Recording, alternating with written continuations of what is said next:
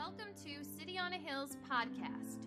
This week's podcast can be downloaded on iTunes or our media library at chccny.com.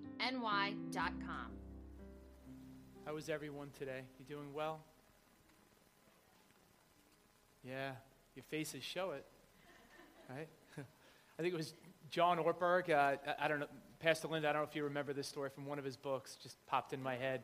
He had a guy in his church when he was a pastor at a, uh, at a church in Chicago, Willow Creek. Many of you probably heard the name before. And there was a guy that always unhappy, cranky, grouchy. And one day, one of the leaders in the church, Ortberg is telling the story, is, uh, comes up to him, and, the guy's name is Hank. It wasn't Hank, whatever. He says it's Hank in the book. And he's like, Hank, are you happy? And he's like, Yeah, I'm, I'm happy. And he's like, Well, tell your face. that was like a, it's not a good line. Tell your face. I'm going to use that with my kids. And not my wife. My wife's always happy because she lives with me. Um, but if you know people in your world, maybe you know at work, right? Tell your face to be happy. Well, I would like to welcome you. This is the second part of a two part series. You can see the title of the series, My One Word. And I'd like to say I was so thankful and happy, uh, just overcome with joy that so many of you texting or emailing me that you're into this. That you really are, you know, going to take this seriously in your life in 2014. And if you weren't here, you have no idea what the heck I'm talking about. I handed out again this week sermon notes. Something that you can look at as you leave this place. Now, I'm a teacher too, right? So, not something that you're going to focus on the whole time as I stand up here and speak. Now, like I do at school, I'll call you out if I see that happening. Yes, I'm serious. Uh, so, the thesis of this, you can see, it says the normal natural pace of our lives will not lead to spiritual formation. Let's say that again. The normal natural pace of our lives will not lead to spiritual formation. Just because it's a new year does not mean that you are going to be a new, changed person. And Megan said, you know, it's very rare that my, you know, somebody, my wife leans over to me and says, you know that line you said last week? I'm hearing about it now, like two minutes before I get up and speak. She's like, I like that New Year's line you said about the ball dropping. And I said last week, so if my wife said she liked it, it was probably worth repeating. And she said, You know, I said last week that every single year the ball drops in New York City, right? The ball drops, and every single year we drop the ball on our New Year's resolutions. This series is about not making resolutions. We talked about the stats last week about why resolutions fail. There's only two things that can happen with a resolution it can succeed or it can fail. And many times we fail and don't realize that it's a process. We said, let's do something about one thing in 2014 instead of nothing about everything. Right? And the key to what? The key to concentration is elimination. That we can be so distracted. This is one of the verses that we used, Proverbs 29 18, where there is no vision, the people are unrestrained but happy is he who keeps the law. And we said that word unrestrained, you know, it's not, we, we think a lack of vision, the opposite of a lack of seeing, right? Or seeing, the opposite of seeing is a lack of, you know, vision. But that's not what this verse really means. It means a person that cannot see, being unrestrained, means anything goes. Do whatever the heck you want to do. It's the age we live in, the age of distraction, the age of technology. So that's where I'm headed today in given this theme, I'm going to get to it at the end, right? In, in trying to reiterate some of those pieces about us and picking our one word. You do have until February 1st in this place to pick your one word. So you do have time. Prayerfully sit down, talk to your, spouse, talk to your friends, talk to whomever you want, but talk to other people about what that word is, and maybe you want to ask them, What do you think? This is the word God gave me. What do you think? Does it, you think it fits for me in this new year? So that's, that's where we're headed. But I'm going to start and talk really. My thesis for this morning, that's my thesis for the two weeks. But my thesis this morning is something I started to talk about last week, and I said I would really go into detail on it this week. It is not new to the church, it is something that uh, the pastors have talked about many times. It is something some of the people that have really mentored me, people I don't know, whether it's Dallas Willard, uh, John Ortberg, uh, Richard Foster, a new guy this week that I'm going to mention his name, a man I'd never heard before. Had some wonderful things to say about change and how we become transformed. Okay? And here's the picture I want to start out with. Who is this? Uh, everybody must know this picture. this individual. Who is that? All right. I heard somebody say the Sandman. Wow. Yes, it's Mariano Rivera. I have to wake you up today. Wow, it's we're January. All right. All right. This midwinter. Mariano Rivera, I love what I reading about his life. Did you know on his glove, glove he had inscribed Philippians 4:13, I can do all things through Christ who strengthens me? Never knew that. Did you know that right? I'm digressing a little bit, but it's worth noting that he's starting a church in Westchester. His wife is pa- is going to pastor this church, but 2.5 million dollars up his own money is pa- you know going to have this big church, a, uh, a Latino church. I mean, he's an incredible man of God. That's not why I'm mentioning him though you know him as the greatest relief pitcher in the history of Major League Baseball. And he just retired 19 seasons. He set the major league record. And look, he's, how many saves did he have? He had uh, 652 saves. And I'd like to mention that I think there were a few of those saves actually came against the Mets in the 2000 World Series. Just throwing that out there. Played 19 seasons, right? An amazing, astonishing accomplishment that one would play that long. But here's why I'm bringing up his name. He's a reliever, right? He didn't he never started any any baseball games. He always came in from the bullpen. And they play Pastor Linda's favorite song, Enter Sandman from Metallica, and they'd have the music going, right, right, right? You know what I'm talking about? And they'd play that music and he would come out. Well, this is it. This is fascinating. Did you know that the record for the first 13 years of this century, the record for somebody to have consecutive complete games is four. You're like, I don't really care about baseball. Just follow my analogy, right? Stay with me. Four. That means one pitcher was given the ball by the manager. They had a complete game. Next time they came out, they had a complete game. Next time they had a complete game. Next time they had a complete game. Nobody came in to relieve that individual. They completed the game. What they started, they finished. In the beginning of the 20th century, go back 100 years now, at the start, there was a man, I never heard this name before. His name is Jack Taylor. You know what the record was? The first 13 years of the prior century, the 20th century, 187 consecutive games. The manager gave the guy the ball, and he finished. He pitched all nine innings of the game. Pretty amazing, right? Whoever you are, Jack Taylor, you are a pretty amazing guy. Well, now in our day, pitchers get paid, like Mariano Rivera, you get paid handsome sums of money to come in and close a game. And they actually have a new stat. It's called a quality start. You want to hear what a quality start is? A quality start is you go six innings. You don't pitch a full game, a complete game. You don't go seven innings. You don't go eight innings. You don't go nine innings. You go six innings and you let up three earned runs or less. You have a quality start. Isn't that nice, right? So I was thinking about it and I said, wouldn't it be nice in life if we had quality starts? What if we had, we said, you know what? Like, I'm, I'm, I'm, a minister, I'm a preacher. And I said, you know what? I just, I'm done. I don't have it today. I'm in the middle of a sermon. How cool would it be, right? You've never experienced that before. Middle of the sermon, I'm like, I need the bullpen.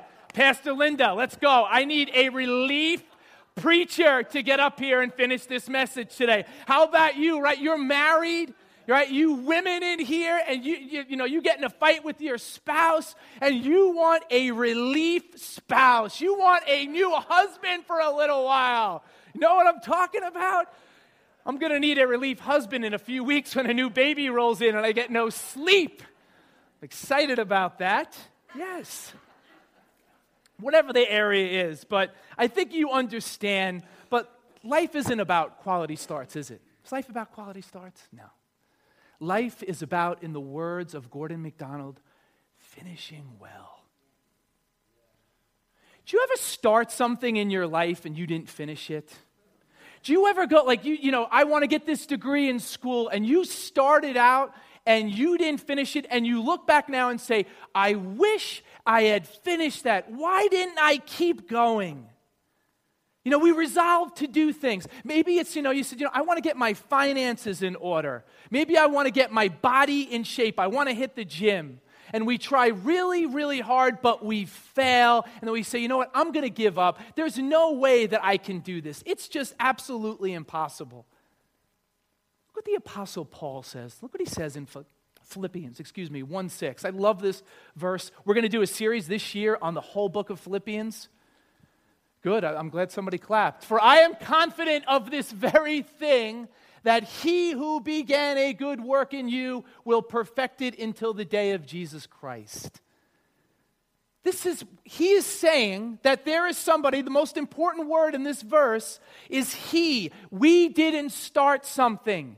You didn't start something. It doesn't say you started something and you will finish it. No, there is a God in the universe who started a good work, who thought you up and said, you know what, I am going to start something on the day that you're born, and ultimately it is going to come to completion, come to fruition, the plan that I have for your life. But again, looking at your faces, how many of you really believe that? How many of you really believe that? Do you believe that God has lost any of his power?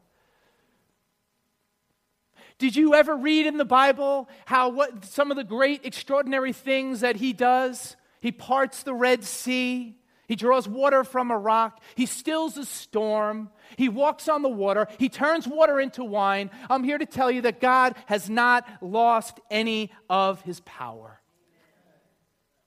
And then what does that last part mean? It says, the day of, until the day of Jesus Christ. That means, friends, that we're people that forget that ultimately He is coming back for us. Let me say it again. He is coming back. There is a second coming. That Jesus Christ is for, if you putting it in baseball terms, Jesus Christ is in the bullpen. And Jesus Christ is waiting, and he's waiting for the moment from the Father to say it's time to go in because he's the Alpha and he's the Omega and he's the beginning and he's the, he's the end. And he knows the story from the start to the finish. He knows what's going to happen, and he's waiting in the bullpen for that moment to come in where all brokenness will be gone. He'll eradicate all sin and all disease and all death. And you, as a human being, you as a project, that you will ultimately be completed. That day will come in your life and my life. The problem is, we live here now in the 21st century. That moment's not here. We can get excited about that moment.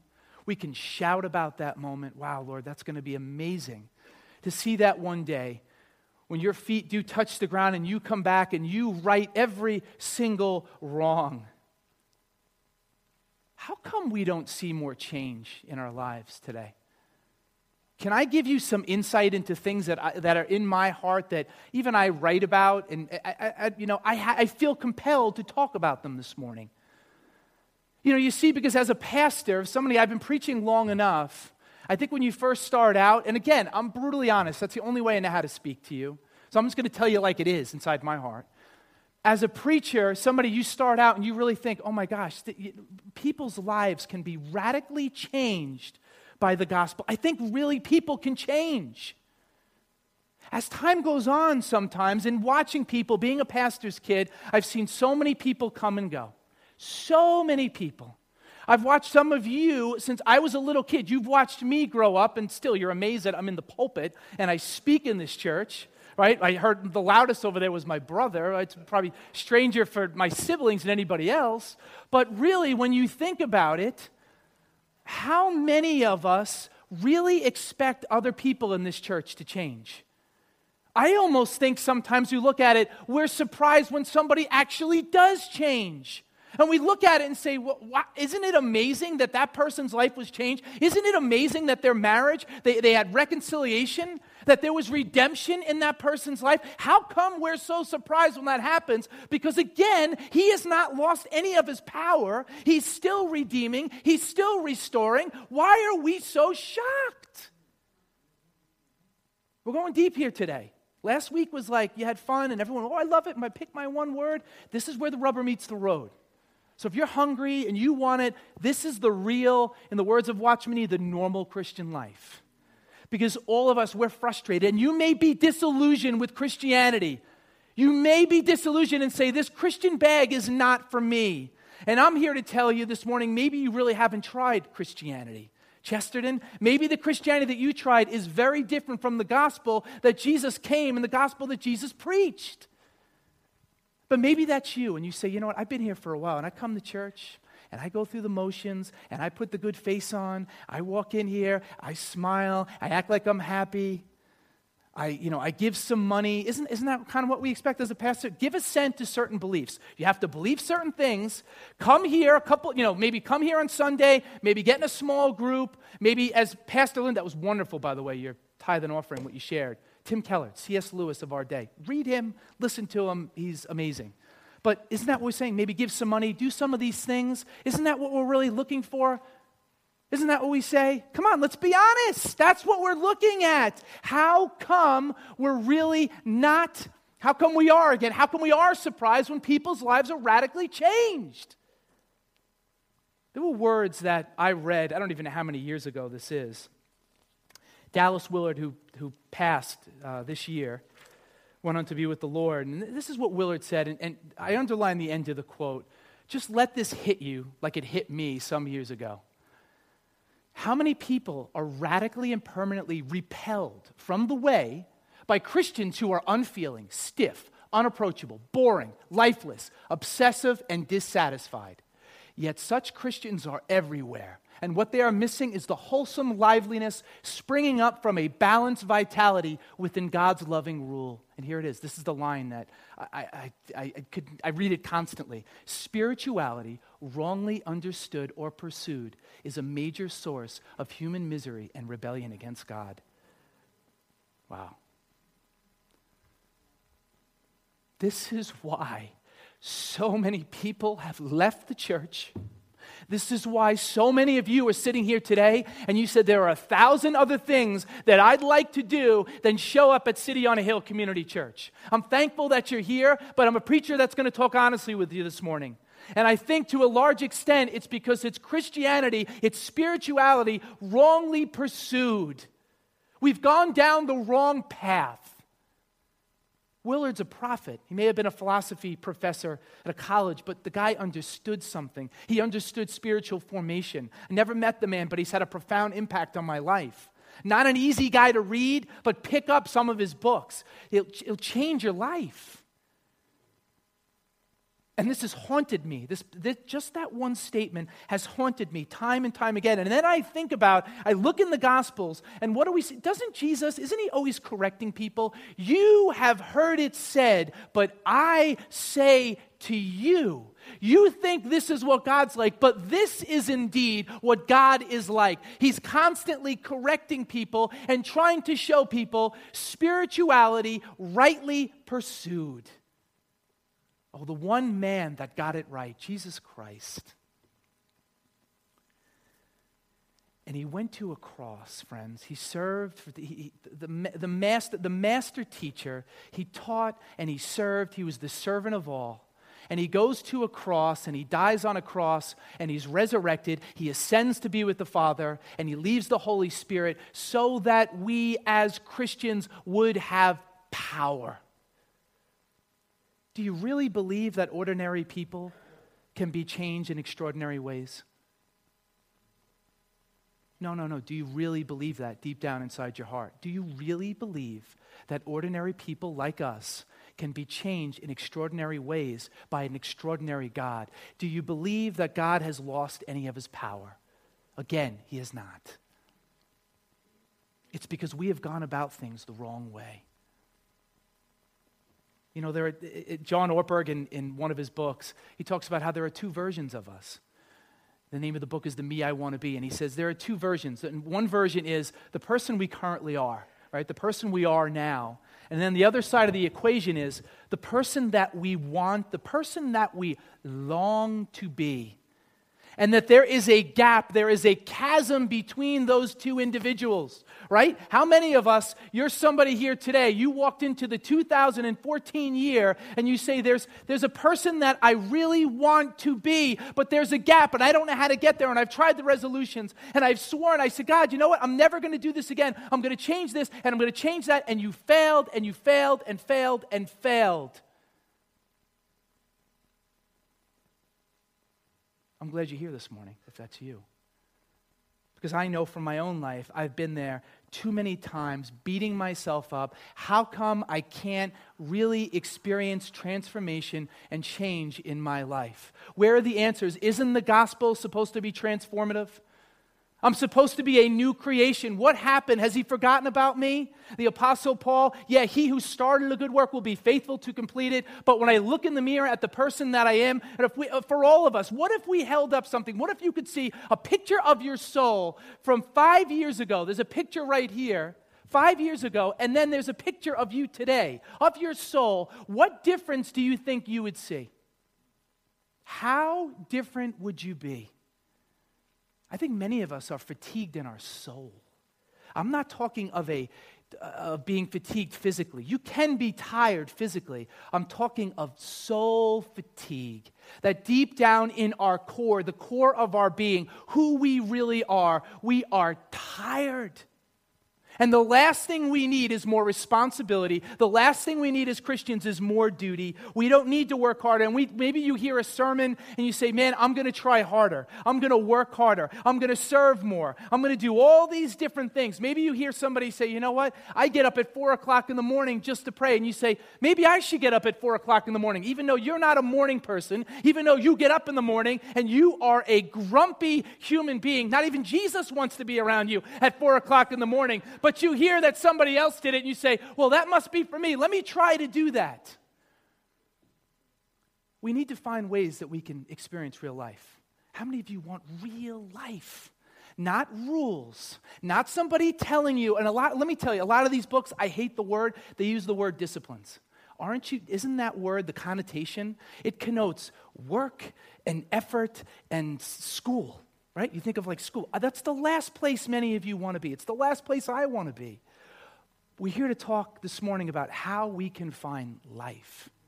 Jesus said he came that we would have life and life to the full, that it would be running over again deep in the core of our being, that we would experience that. It would be transformative. But again, how many of us are really transformed? 2014, you look in the mirror and you say, wow, it's amazing. And you may say, uh, yeah, I, understand your, your conversion experience and how amazing that was, but I'm talking over the course of the years. There was a study at Willow Creek, the Reveal study, and it talked about how many people who have been Christians for a long period of time felt stagnant in their faith. That may be you. And that's okay, there are answers. God is not, not, a, not a plan. I'm not giving you a plan this morning. Follow steps A, B, C, and D, because God doesn't work that way. The seven steps to find real life is a. No, no, no, no, no, no, no. Anytime I see books like that, I run. It's where do you find life? Where is God speaking to you through the power of His Holy Spirit? He will speak to each one of us. There are different pathways, there are different ways in which we experience life. We experience Him, and it's transformative in our lives. That doesn't mean there are certain things that every Christian that is real, anybody that's really known Him has not taken part in, participated. Yes, there are things, and you know what they are. But we need to find life. I'm not here to burden you this morning. That's the last thing I want to do. So I really hope you don't feel that way, but I know many people are exhausted. You're tired, you're miserable at some of the Christian life. You're tired of the way it's going on. Of you feel like it's the same old thing, and you come to church, and I'm doing the same thing, same thing. God, how come I don't feel transformed? How come I don't feel changed? And we rededicate our lives, and for some of us, we're just faking it. Faking it coming to church, going through the motions. You don't like this, right? You don't like you like last week's sermon better? You like the Christmas one better? I get it. It's not fun to preach. Certain messages aren't fun to preach. But this is again, this is we're responsible. Paul talks about in 1 Corinthians that we have to train. How come we hate, hate that word too? I'm not getting away from that word. Sorry, that's no, that's a good word. We need to be Christians that train. Look what he says. Let's let's break it down. He says, oops, I'm going to go backwards there. 9 24 through 27. He says, Do you not know that those who run in a race all run, but one receives the prize? Run in such a way that you may obtain it. And everyone who competes for the prize is tempered in all things. Now they do it to obtain a perishable crown, but we for an imperishable crown. Therefore, I run not thus with uncertainty. Thus, I fight not as one who beats the air, but I discipline my body and bring it into subjection, lest when I have preached to others, I myself should become disqualified. The Apostle Paul is talking about training. And this is, again, this is not new to me. I, I, really feel as if John Ortberg really hits it on the head. And you've heard it preached from Pastor Linda in different words. You've heard Pastor Tom talk about it. I've talked about it as well. There is a difference between training to do something and trying to do something. How many of you could run a marathon right now? Aside from my eight month uh, pregnant wife, uh, she could run a marathon. You could run it right now, baby. Right now. You could run it. How many of you could run a marathon right now? Go outside and gump it. I'm talking, remember in Forrest Gump? Like, I just started to run and I didn't stop. I just kept going, right? Lee's from Greenbow, Alabama, right? Glad to see you thought that was funny. And uh, so he keeps, right? He keeps running. How many of you right now, you could just get up and whoosh, right out the door? Honestly, how many of you? This is the poorest physically conditioned church in the entire nation. Usually, pastors are supposed to get up and, and just applaud you, commend you. No, we need to start working out. There isn't one of us that can do And I put myself in the mix here. I couldn't run a marathon right now. There's no way. If you tried as hard as you could, do you think you could do it? No, really. If you tried, you're like, oh, I could do it. I could run hard. I could, really could do it. I can make this. Could you make it? No, right? Walking, yeah. Ten days later, Kristen Tebb crosses the finish line. You're right. Um, none of us can. But what we need to do, he's saying, we need to train. We need to arrange our lives really around those life giving activities that enable us to do what we can't do on our own effort, through direct effort. What are those life giving things that God has given us what are those things that you could implement in your life that will enable you to do something you can't do through direct effort? That's what training is. And again, we don't really like that. But eh, think anything in life. How come? And I, and I, was having a conversation, Suzanne and I were having a conversation at work this week. And it boiled down to this the bell rings and we're, we're going to our classes.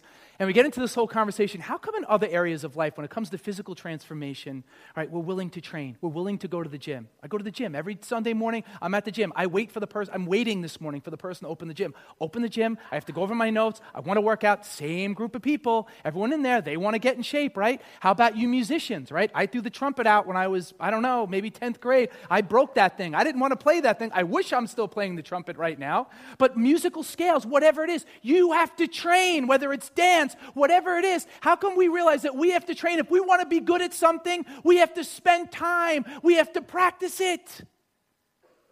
Or even on a serious note, I went to watch The Lone Survivor. Rob and I went to watch The Lone Survivor last Sunday after church. It's great. We leave church, and then I'm like, I read the book. I felt like he got beat up the whole movie for two hours. And I'm watching that movie, and if you haven't seen it, you walk out, you're in awe of these individuals that have defended our nation. And they laid their lives down for this country. And even later on in the week, I'm with, a, I'm with getting a haircut, and I'm uh, at the barber shop, and I'm talking to the guy about the movie, and he brought it up. And he's like, hey, do you think you could do it? He knows I work out. I'm like, listen, James, there's no, James, James, there's no way I could be a Navy SEAL, all right?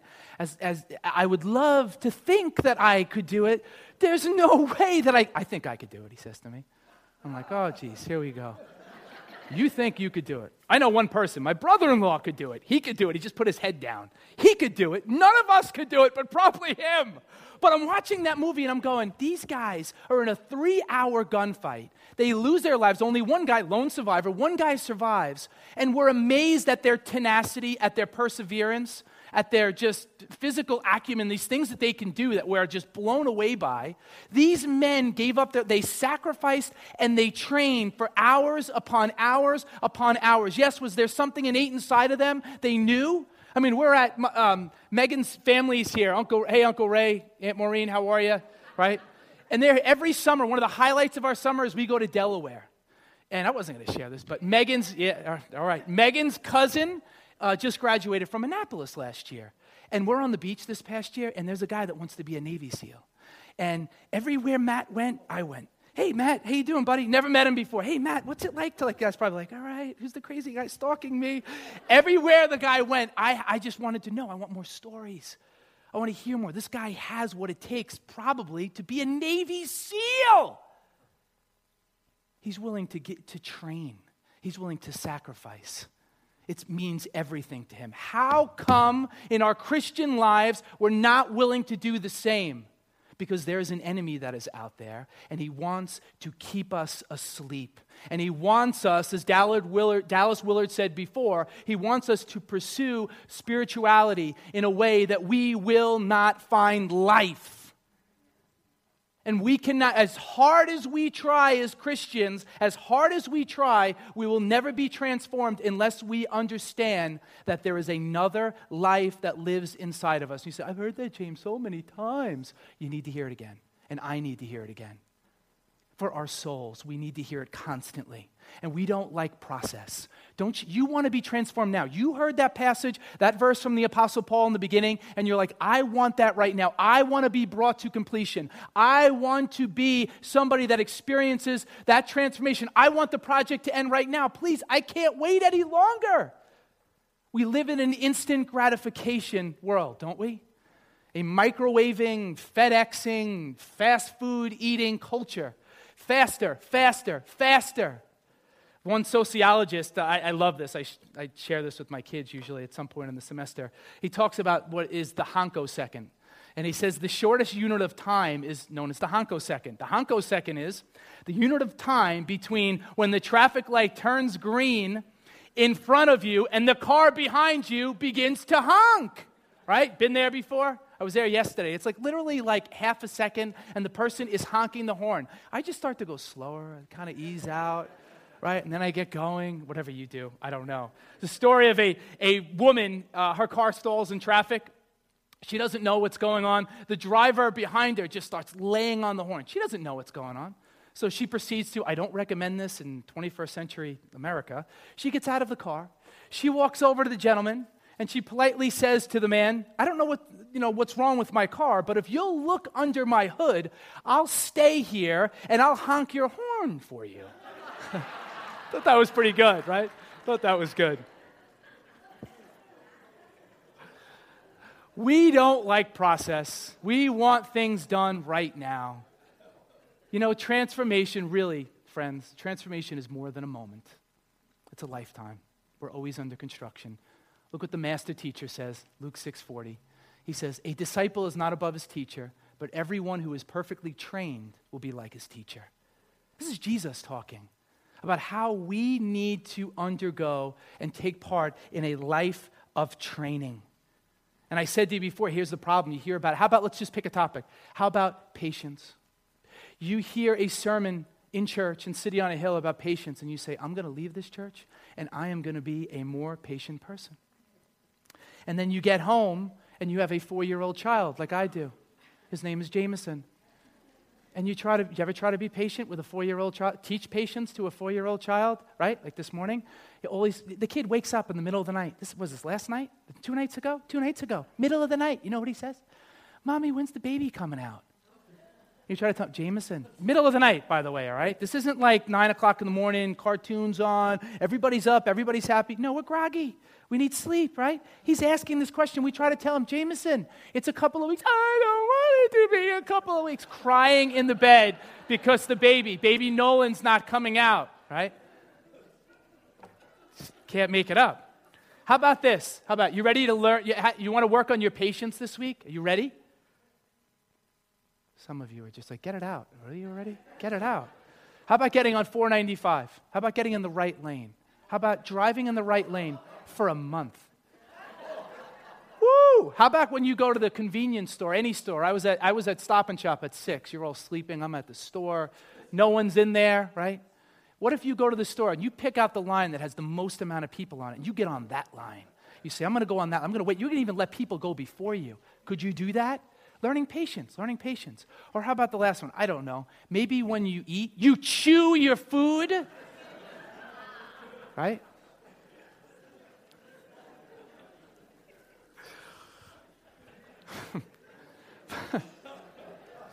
we need to open up ourselves to things like that. That's really what that's. Tra- I'm just giving you a silly example to keep you with me.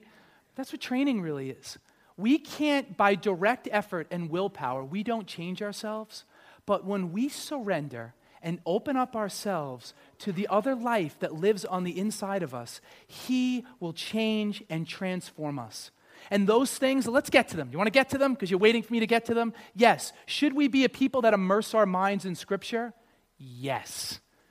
If you're a Christian, you should want to be into the Word. But I'm not giving, listen, I'm not making it a duty. I'm not telling you to go home and get a reading plan and you better start reading the Word tonight. I know that's, this is probably the biggest barrier, one of the hardest things for Christians is really getting into the Word and finding life in it.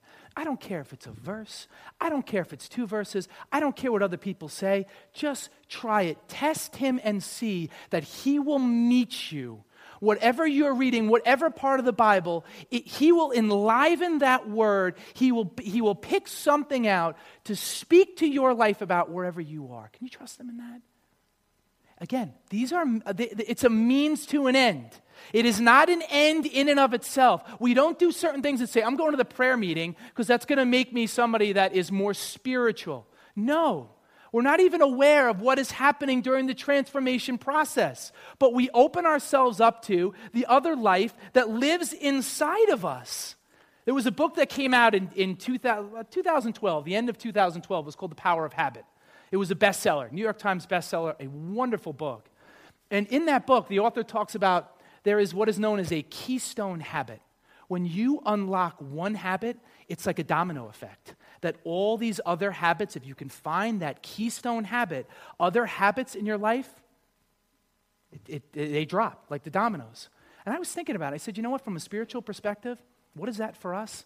It is this the keystone habit for us as Christians is realizing that this other life lives inside of us, realizing that you can't do it on your own, realizing that we are failures. Watchman Nee in his book, The Normal Christian Life, he has a great story. He's talking to a young man that he can't stop smoking. Many of you have read the book, probably know the story, and the guy can't stop smoking. And Watchman Nee looks at him and says, Have you thanked God that you can't stop smoking? And the guy like kind of looks at him like perplexed, shocked. What do you mean? Did you realize, did you ever thank God that you can't do it on your own? Here's the best illustration. You ready for this illustration? This illustration is what I call, what a preacher calls money. Alan Kraft, he wrote a book, um, Good News for Those Trying Harder. I didn't show it to you. It's, I came across it by accident. I read it, I couldn't put it down. Wonderful little book. And he talks about a water pipe. Let me just give you the visual here. You want to start? There's a, like everybody knows what i am you know very handy around my house and so i took a picture down to, you get it all right if you don't know me i'm like you'd never want me to come over and try to fix anything in your house. I will break everything destroy everything. I couldn't even put jameson's like one of his christmas toys together. My eight month pregnant wife is helping me put together this toy. My father-in-law comes over all the time hey how's it going? He acts like he just kind of came over. He's, he came over because my wife has called him to help me put together thdon't right one of the, and my mother in law, you know this, one of my biggest fears in life is it's going to happen soon. Two boys, right? At some point, they're going to be like, I don't know, Jameson's going to be like eight, and Nolan's going to be like four, and we're going to have these Christmas presents, and it's going to be like Christmas Eve, and I'm going to have to put them together. Assembly required, right? Those, those two words I hate, and there I am, right? no one's around. My, my parents are sleeping, my in laws are, and I'm going to be stuck by myself trying to figure this stuff out, and I can't do it. And the kids wake up this morning, oh, and the toy's not put together. One of my biggest fears. But I'll be all right. Anyway, I digress again. You look at the picture of the pipe. Follow this illustration. He talks about, you all know what a pipe, can a pipe make itself hot or cold on its own? Does it have the ability? No, it does not. The only way for a pipe to become cold or hot, let's use hot, the only way for a pipe to radiate heat is if there is water flowing through that pipe, causing the pipe to become hotter? Can the pipe wake up one day and say, I would like to be cold? I would like to be hot? It is not possible. That is akin to our spiritual lives in that when we open ourselves up to, there is a river. Pastor Linda talks about this. There is a river that is flowing. When you allow the river, when you allow the life of Christ to move in your life, it is like that water that runs through us, and we are a conduit. And that, that pipe, our lives start to heat up because there is another life inside of us that is giving us power, that is radiating heat, and we become a light to everybody to see. It is not us, it is Him. That is what the Christian life is about. He goes on to say, rather than trying to be more loving, we experience His love flowing through us into the people around us. This is what it means to drink deeply of Jesus. The more deeply and frequently we drink, the more fully His life is expressed through us. And I said to you, obviously, being so, what are some of those things that we should really be immersed in? What are those things? How do we allow that to happen? How do we become the conduit? How do we allow the life of Christ to live through us? What does it look like? It's when you, I said, when you're immersing yourself in the Word, it's not, I have to read this because I want my life to be changed. It's you read it because you want to touch Him and you know His life is inside you and He's going to minister to you. How about, how about another, they call it a practice? We'll call it celebration, the practice of celebration. Did you know that's an actual practice? that we are called as Christian people to be people that are characterized by joy. Dallas Willard, again, I didn't put it up there. He says, I think one of the greatest barriers to the evangelization of our world is joyless Christians, joy impaired Christians. How many of you struggle with joy? Some of your spouses are like kind of like they're ready to give you the elbow. How many of us really in here, though, we struggle with joy on a daily basis? We struggle with it. You're grumpy, you wake up cranky. How many of us that's hard? for how many of us? What if you said, Tomorrow morning, I'm going to wake up and I'm going to try as hard as I can and I'm going to be a more joyful person? It's not going to happen. That's why in the Old Testament, if you read the Old Testament, do you know how many times it talks about feasts? talks about all these different feasts, that there are parties that take place. Again, Christianity has been explained and described in many circles as this boring religion, this boring journey that is talked about with rules and duties, and that couldn't be any further from the truth. How about celebration in your life? You, you have times that you actually celebrate. What if you had one day every week and you wore clothes that you really want to wear? You wore your comfortable clothes right? You ate foods that you absolutely love, right? Think of all those comfort foods. Think of those things that you want. You listen to the music that you love. You're around the people that bring you joy? How many of us are, are doing something like that? What if you really spent one day? Because there are people in your life that are joy bringers. How many of you would say you're a joy bringer?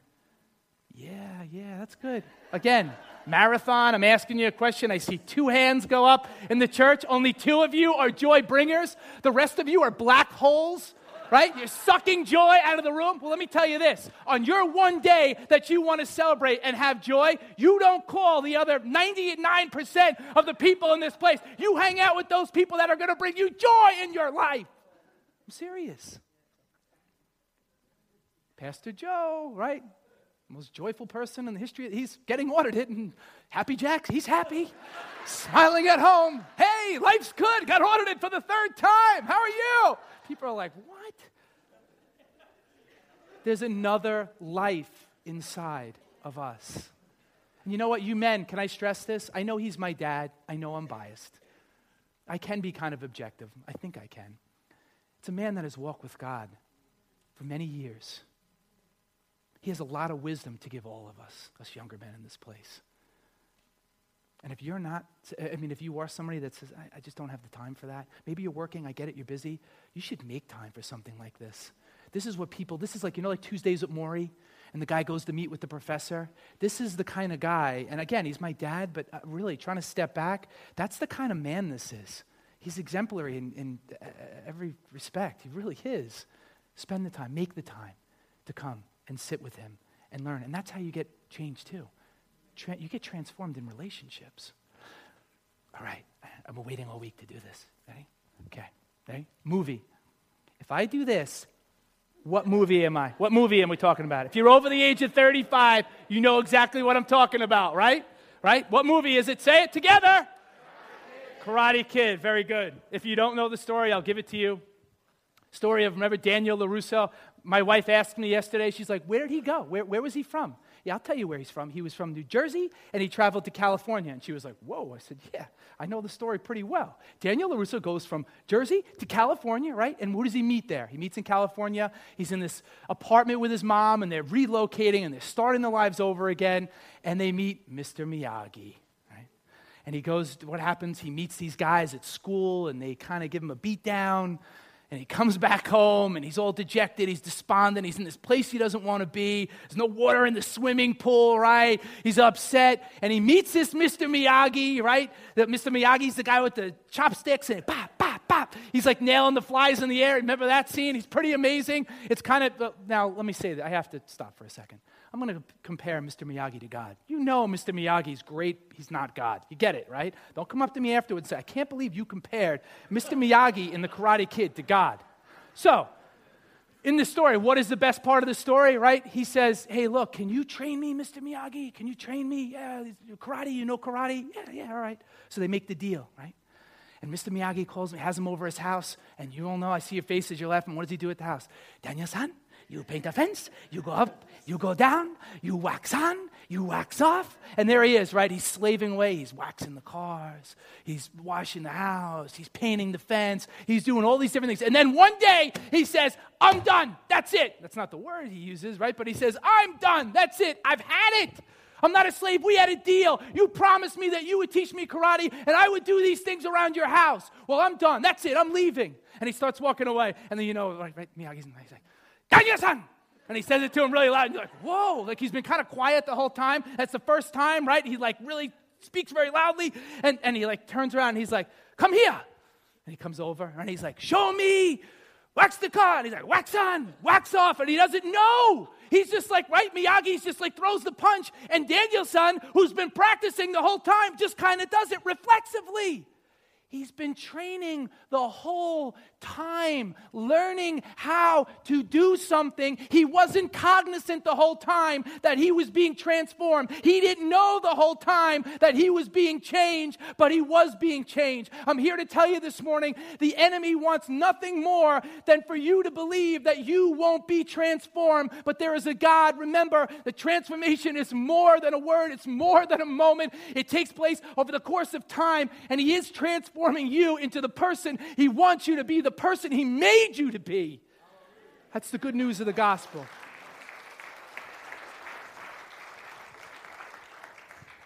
Do you have it if I read you a little story to end?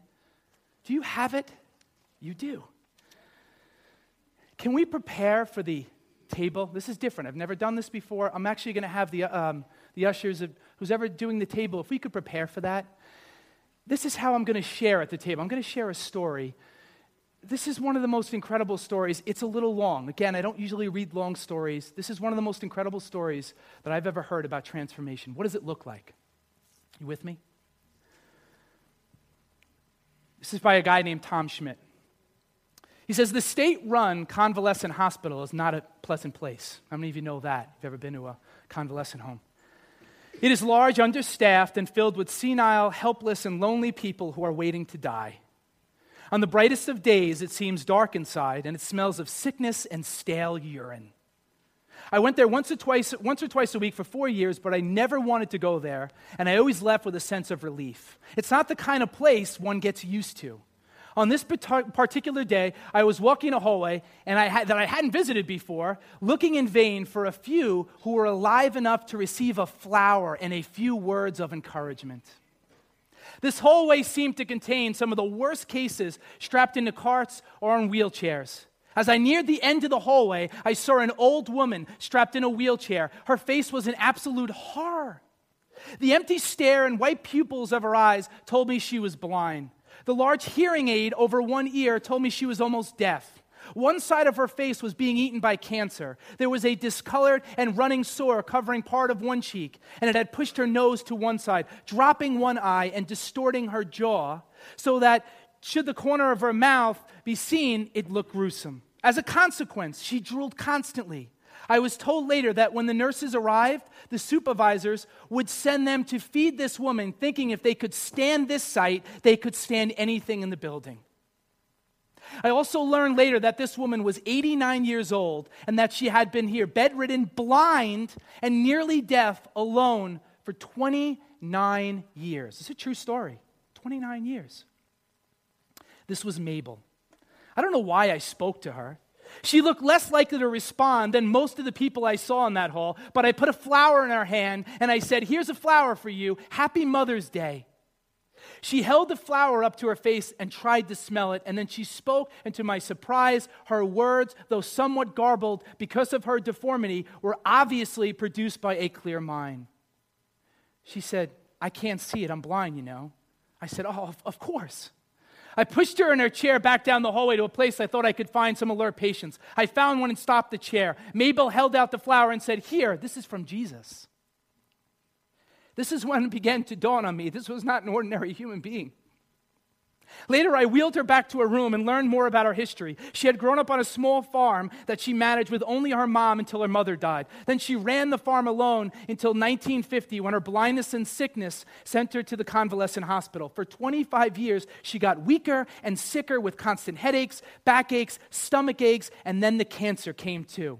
Her three, three roommates were all human vegetables who screamed occasionally but never talked. They often soiled their bedclothes, and because the hospital was understaffed, especially on Sundays when I usually visited, the stench was often overpowering. Mabel and I became friends over the next few weeks, and I went to see her once or twice a week for the next three years. Her first words to me were usually an offer of hard candy from a tissue box near her bed. Some days I would read to her from the Bible, and often I would pause, and she would continue reciting the passage from memory, word for word. Other days I would take a book of hymns and sing with her, and she would know all the words to the old songs. For Mabel, these were not merely exercises in memory. She would often stop in mid hymn and make a brief comment about lyrics she con- considered particularly relevant to her own situation. I never heard her speak of loneliness or pain except in the stress she placed on certain lines in certain hymns. It was not many weeks that I turned from a sense that I was being helpful to a sense of wonder, and I would go to her with a pen and paper to write down the things that she would say.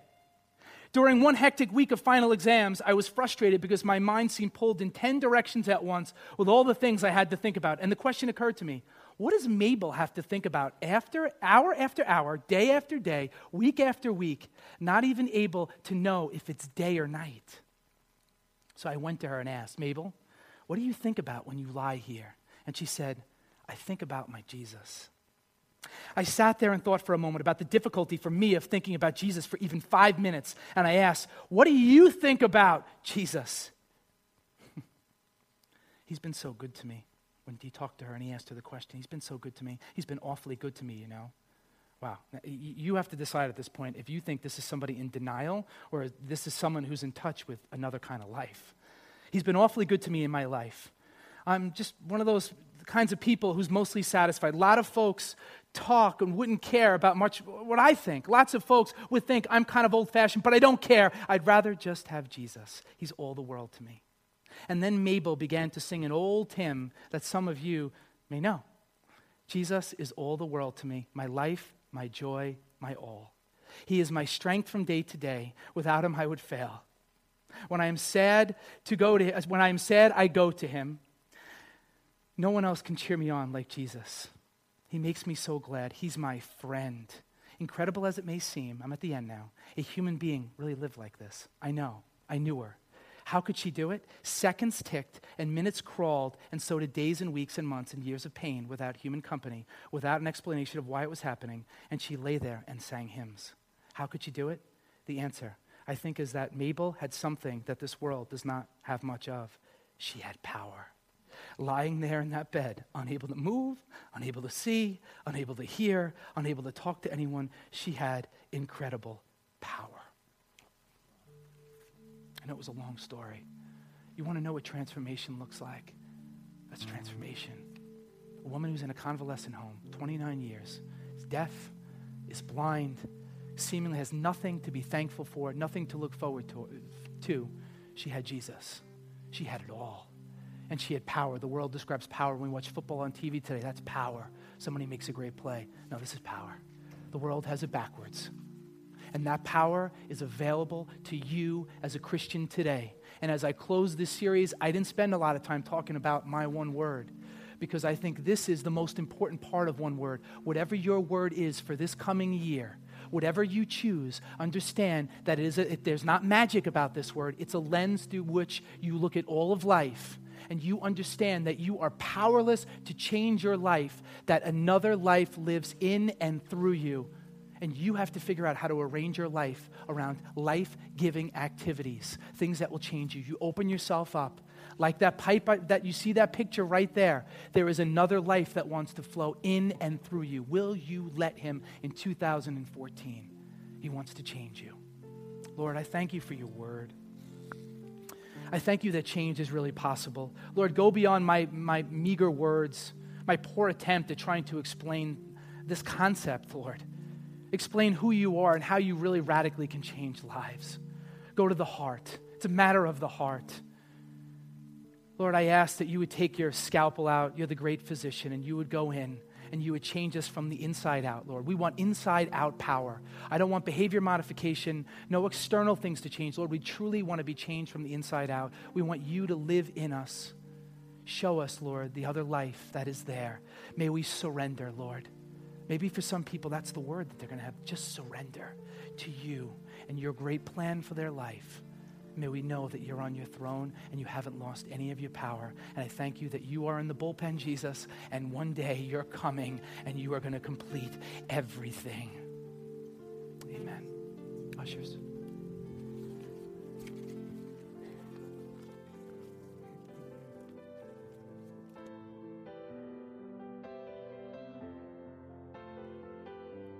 Thanks for listening to City on a Hill's podcast. For more resources, visit us at chccny.com.